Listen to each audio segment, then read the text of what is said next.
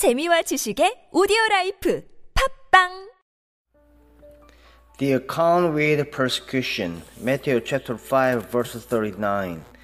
But I say unto you, that ye resist not evil, but whosoever shall smite thee on thy right cheek, turn to him the other also.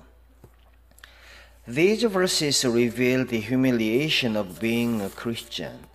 Naturally, if a man does not hit back, it is because he is a coward.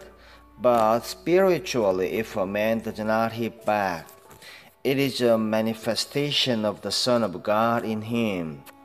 When you are insulted, you must not only not resent it, but make it an occasion to exhibit the Son of God.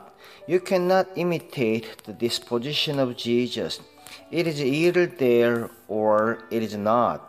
To the saint, personal insult becomes the occasion of revealing the incredible sweetness of the Lord Jesus. The teaching of the Sermon on the Mount is not do your duty, but do what is not your duty. It is not your duty to go the second smile, to turn the other cheek. But Jesus says if we are his disciples, we shall always do these things. There will be no spirit of, oh well, I cannot do any more. I have been so misrepresented and misunderstood.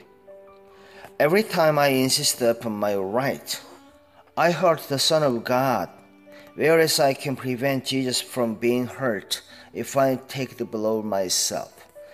That is the meaning of filling up that which is behind of the afflictions of Christ. The disciple realizes that it is his Lord's honor that is at stake in his life, not his own honor. Never look for right in the other man, but never cease to be right yourself. We are always looking for justice. The teaching of the Sermon on the Mount is never look for justice, but never cease to give it.